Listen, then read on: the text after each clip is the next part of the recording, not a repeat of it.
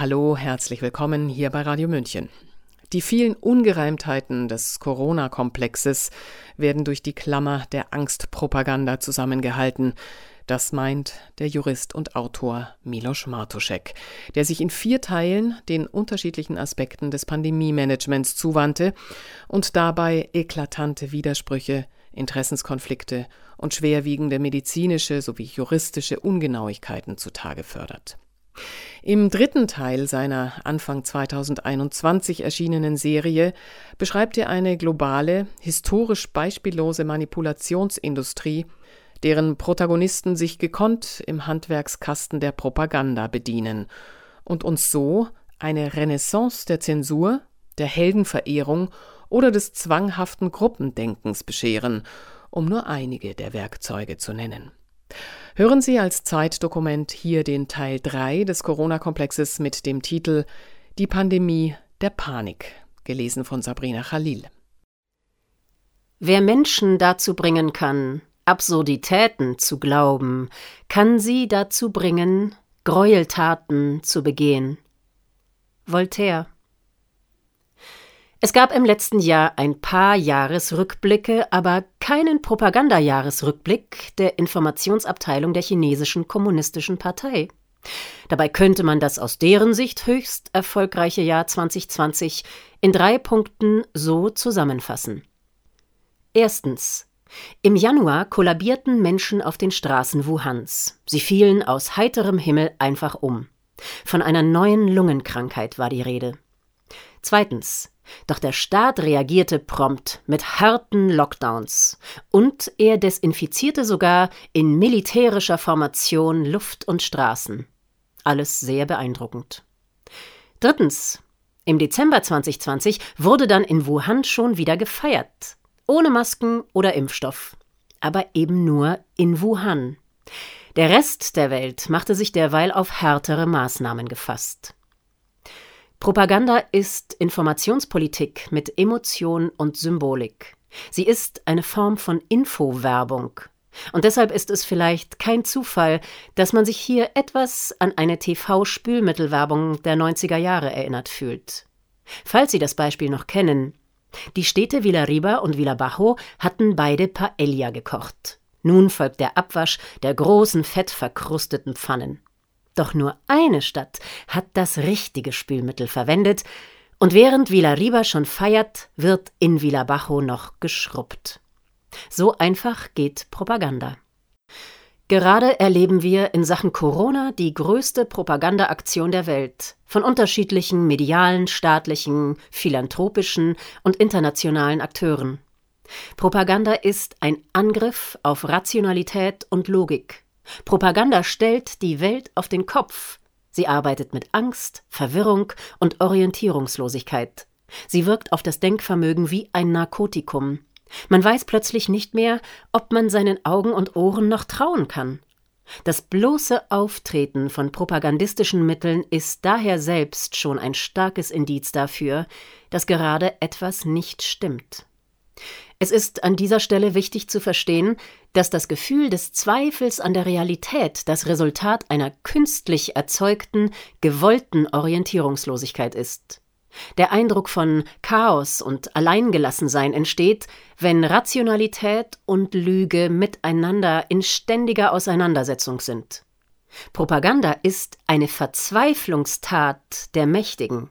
Die vielen medizinischen, rechtlichen, logistischen, politischen, medialen Ungereimtheiten lassen sich scheinbar nur noch durch ein Netz aus Propaganda zusammenhalten, letztlich also durch Angst.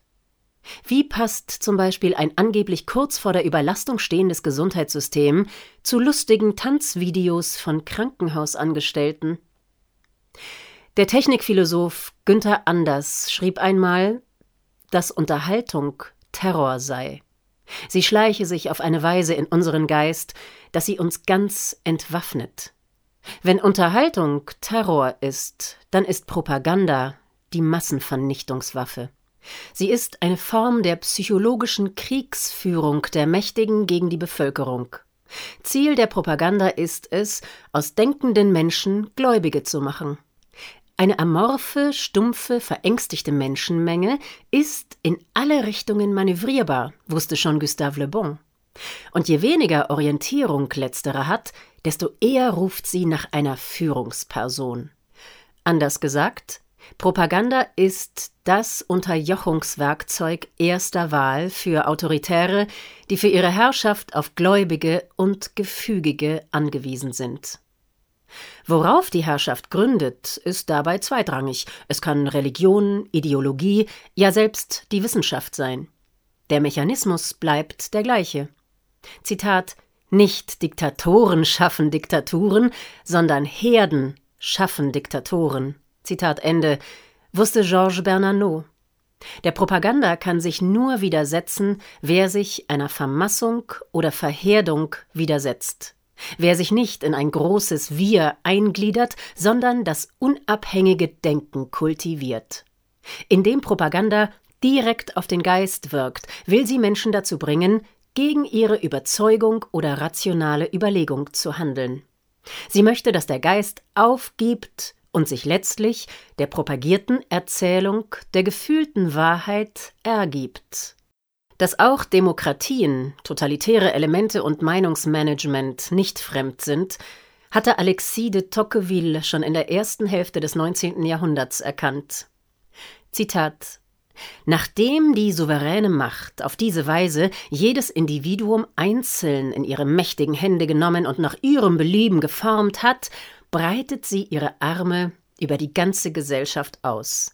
Sie bedeckt die Oberfläche der Gesellschaft mit einem Netz kleiner, komplizierter, winziger und gleichförmiger Regeln, das die originellsten Köpfe und die kraftvollsten Seelen nicht durchbrechen können, um über die Menge hinauszugehen. Sie bricht nicht den Willen, aber sie erweicht ihn, beugt ihn und lenkt ihn. Sie zerstört nicht, sie verhindert die Geburt. Sie tyrannisiert nicht, sie behindert, sie unterdrückt, sie entnervt, sie löscht aus, sie verblödet und schließlich reduziert sie jede Nation darauf, nichts weiter zu sein als eine Herde von ängstlichen und fleißigen Tieren, deren Hirte die Regierung ist. Zitat Ende. Zuletzt wunderte man sich beim Thema Impfung, wie weit sich manche Medien aus dem Fenster lehnten. Für das Magazin Stern war der Impfstoff eine Gabe der Weisen aus dem Morgenland. Darunter macht man es nicht. Die Botschaft ist klar, Jesus würde sich impfen lassen. Die Marketingabteilung von BioNTech Pfizer dürfte ihr Glück kaum gefasst haben können. Produktwerbung auf dem Cover. Und dann kam noch der Spiegel, der die Erfinder des BioNTech-Pfizer-Impfstoffs sogar zu Helden und Popstars stilisierte, in unverkennbarer Anlehnung an frühere Propagandaästhetik.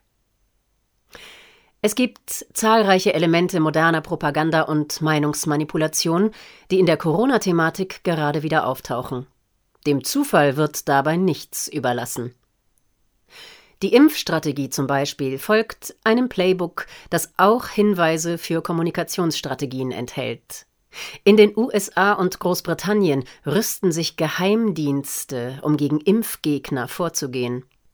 Die WHO macht sich Gedanken darüber, wie man Menschen freiwillig dazu bringen kann, sich impfen zu lassen, indem man die Entscheidungsarchitektur per Nudging anpasst, eine Methode der sanften Manipulation. In der EU wacht ein Social Observatory for Discrimination on Social Media nunmehr darüber, dass in Sachen Covid-Information alles seine Richtigkeit hat. Die Abkürzung dieses EU-Wahrheitsministeriums lautet übrigens SOMA, wie der Name der Droge in Huxleys Brave New World. SOMA. Es könnte auch für softe Manipulation stehen. Werfen wir einen Blick auf ein paar Elemente. Verklammerung. Schon Edward Bernays, der Erfinder der modernen Propaganda, hat es vorgemacht, als er den Frauen das Rauchen schmackhaft machte. Er verknüpfte Emanzipation und Freiheit mit der Zigarette. Slogan Fackeln der Freiheit. Corona erscheint manchen Politikern gerade als Chance, um bestimmte Themen leichter durchzubringen. Der Slogan Build Back Better macht in Amerika und Kanada die Runde. Der Leiter des World Economic Forum, Klaus Schwab, sowie zahlreiche hochrangige Anhänger der Agenda vom Great Reset sprechen gerade von einem Window of Opportunity für eine Post-Covid-Ära, die in den buntesten Farben der Propaganda im Time Magazine wenig überraschend und gebetsmühlenartig als egalitär, inklusiv, nachhaltig und grün dargestellt wird machen wir uns auf eine radikale Verklammerung von Corona und Klimathematik gefasst, nach dem Motto Und jetzt alle zusammen für die Gesundheit des Planeten. Gefühle vor. Menschen folgen letztlich lieber groben emotionalen Bildern, sogenannten Stereotypen, statt schnöden Fakten, wusste schon Journalist und Propagandist Walter Lippmann, Autor von Die öffentliche Meinung. Reißerische Schlagzeilen oder eindrückliche Bilder, wie zum Beispiel aus China, sind effektiver als Todesfallstatistiken. Propaganda kapert das limbische System, der Verstand rutscht in die Hose. Zensur. Propaganda braucht Zensur, um sich leichter auszubreiten. Eine Corona-Zensur findet auf sozialen Medien und YouTube schon seit längerem statt. Auch Wissenschaftler beklagen sich über Politisierung, Korruption und Unterdrückung von Forschung. Die deutsche Plattform ResearchGate hatte einen kritischen Artikel zum Thema Maskenpflicht wieder gelöscht. Die Nachfrage meinerseits dazu blieb unbeantwortet. Inzwischen ist die Autorin der Studie auch auf Twitter gelöscht. Der wohl prominenteste Investor in ResearchGate ist mit 30 Millionen Dollar übrigens Bill Gates. Heldenverehrung. Mit der Kampagne Besondere Helden hatte die Bundesregierung schon alle Mitbürger zu Helden erklärt, die sich in Corona-Zeiten einfach nur auf der Couch lümmelten und sich berieseln ließen. Wer es zur Impfung schafft, wird folgerichtig sogar zum Impfhero erklärt. Auch sonst werden diejenigen, die sich auf offizieller Linie befinden, zu Corona-Helden gemacht, sei es über Bundesverdienstkreuze, Preise, Beliebtheitsstatistiken oder Wahlen zum Mann des Jahres. Wie schon in früheren Werbekampagnen ist auch jetzt die Autoritätsperson des Arztes sehr gefragt. Die Influencer. Was früher ein Propagandist war, ist heute der Influencer, der bezahlte Werber. Schon zu Zeiten von Walter Lippmann war der Einsatz von Yes-Men oder Four-Minutes-Men besonders wirksam. Im ganzen Land hielten prominente Fürsprecher des Krieges spontane und mitreißende Appelle bei öffentlichen oder privaten Anlässen. Die Influencer von heute sind zum Beispiel in Deutschland Karl Lauterbach, der in Sachen BioNTech Pfizer vom perfekten Impfstoff spricht. Spiegel-Kolumnist Blome forderte Nachteile für alle, die freiwillig auf eine Impfung verzichten. Zitat: Möge die gesamte Republik mit dem Finger auf sie zeigen. Zitat Ende. Der Weltkolumnist Alan Posener forderte, dass nur noch Geimpfte Zutritt zu Flugzeugen und Kinos bekommen sollten. Und Bill Gates führt seit geraumer Zeit einen eigenen Blog sowie einen YouTube-Channel. Er ist der World Influencer Nummer 1 und wird nicht müde, allen zu erklären, wie Impfungen nun genau funktionieren. Kritische Nachfragen unter Journalisten löst all das nicht aus. Fearmongering. Die wohl wirksamste Propagandatechnik ist die Angstmache. Nicht näher benannte externe Experten haben dem Bundesinnenministerium schon im Frühjahr 2020 empfohlen, in der Außenkommunikation in Bezug auf das Virus auf Urängste wie die Angst vor Ersticken zu setzen, um eine Schockwirkung zu erzielen. Effekt der Angstmache ist die erhöhte Sehnsucht nach Disziplin, Ordnung und autoritärer Führung. Angstmache ebnet den Weg zur Machtkonzentration. Sichtagitation. Inzwischen werden wieder große Werbeflächen mit offiziellen Parolen besetzt. Die Sichtagitation, wie es in der DDR hieß, ist wieder zurück, obwohl diese damals als unwirksam eingeschätzt wurde. Salienz. Saliente Ereignisse sind besonders auffällig und prägen sich dadurch besser ein. Ein Prominenter, der an Covid-19 erkrankt, ist weitaus wirkungsvoller als Hunderttausende anonyme Kranke in Indien. Ob Macron, Spahn oder Söder, Politiker erkranken immer medienwirksam, genesen dann aber lautlos, heimlich, manchmal besonders schnell. Oft geht es den Betroffenen dann den, wohlgemerkt symptomarmen Umständen entsprechend gut. Andere berichten von merkwürdigen Symptomen. Dem WHO-nahen Mikrobiologen Peter Piot schmerzten nach eigener Aussage sogar die Haare. Argumentum ad nauseam. Eines der wichtigsten Elemente jeder Propaganda oder Werbung ist die Wiederholung ihrer Botschaft möglichst bis zum Erbrechen, ad nauseam eben. Tägliche Neuinfektionszahlen, Todesfallzahlen und saliente Ereignisse zielen darauf ab, jeden in den Bandstrahl eines Narrativs von überragender Bedeutung zu ziehen. Das Thema Corona ist seit fast einem Jahr so omnipräsent, dass man sich ihm nicht mehr entziehen kann. Gruppendenken die Versammlung Gleichgesinnter führt zur Herausbildung eines Gruppendenkens. Damit sind bestimmte Denkmuster gemeint, die in einer Gruppe als unantastbar zugrunde gelegt werden. Als bekanntes Beispiel für fatales Gruppendenken und Irrtum von Experten gilt die Idee der Kennedy-Regierung und ihrer hochkarätigen Berater, Kuba anzugreifen. Gruppendenken beruht auf Selbstaffirmation und der Sichtfeldverengung des Bestätigungsfehlers, englisch Confirmation Bias, und befördert so kollektive Irrtümer wie den des Angriffs in der Schweinebucht.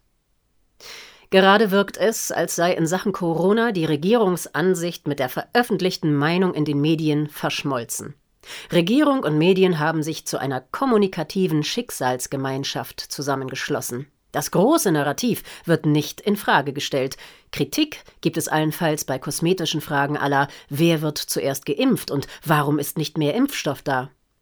Selten fragt hingegen jemand, braucht es überhaupt eine Impfung gegen eine Krankheit, die bei den meisten symptomfrei verläuft und die über 99 Prozent aller Erkrankten überleben? Und was sind die Risiken des Impfstoffs?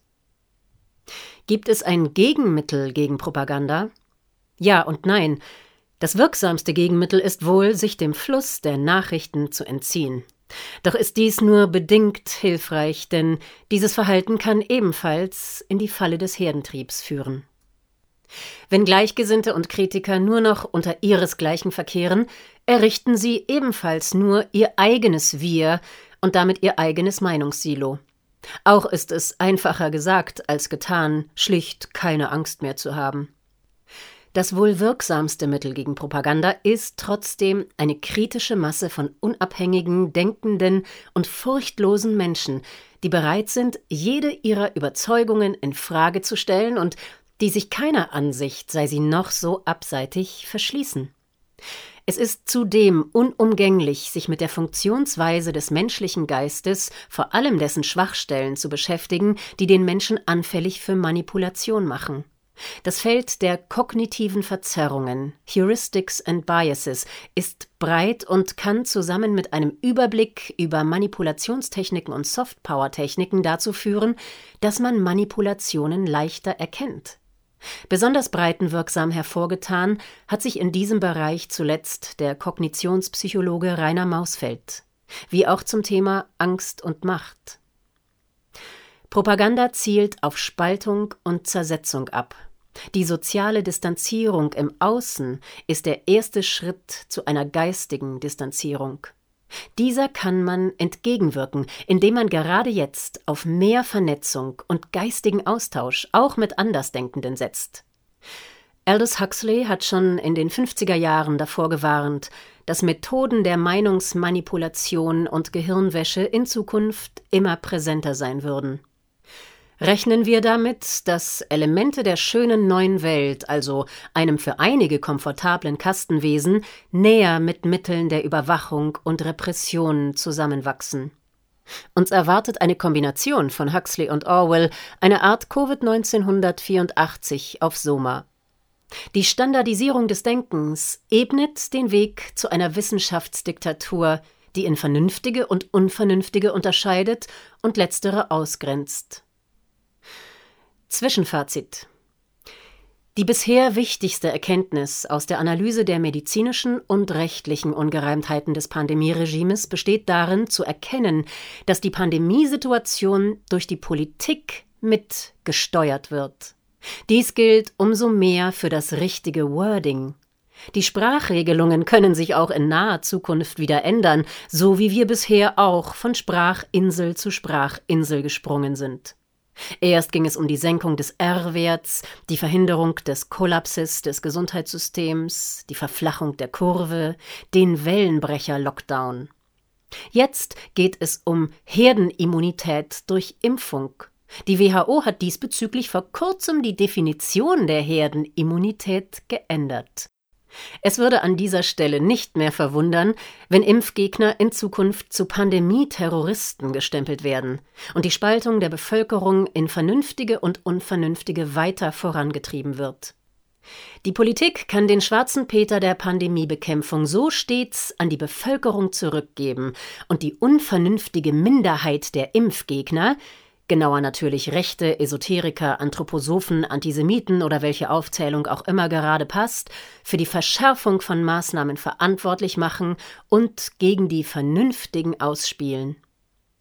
Propaganda wirkt durch Sichtbarkeit. Sie ist wie ein übergroßes Verkehrsschild, das in eine bestimmte Richtung verweist. Sie deutet daher vor allem auf etwas, was uns auffallen soll. Andere Dinge erklärt sie hingegen für nebensächlich bis nicht existent. Umso mehr ein Grund, sich zu fragen, was passiert gerade hinter den Kulissen? Welche Interessen verfolgen World Economic Forum, China, mächtige Stiftungen? Lässt sich der Great Reset noch aufhalten? Die Propaganda bewirkt gerade, dass über diese Themen in den Medien so gut wie nichts zu erfahren ist. Der Journalismus hat die Seiten gewechselt, weg von der Wahrheitsfindung hin zur PR. So wird aus dem sich schon länger andeutenden Winterschlaf endgültig ein Totenbett. Sie hörten Die Pandemie der Panik, den dritten Teil des Corona-Komplexes von Milos Martuschek. Den vierten und letzten Teil gibt es hier bei Radio München am nächsten Montag zwischen 15 und 16 Uhr zu hören. Alle Texte und die relevanten Quellen finden Sie auf dem Blog Freischwebende Intelligenz, wo sie zwischen Dezember 2020 und März 2021 erschienen sind und der gesamte Komplex übrigens auch als Hörbuch erhältlich ist. Sprecherin Sabrina Khalil. Mein Name ist Eva Schmidt und ich wünsche uns Aufklärung für eine friedliche und gesunde Zukunft. Ciao, Servus.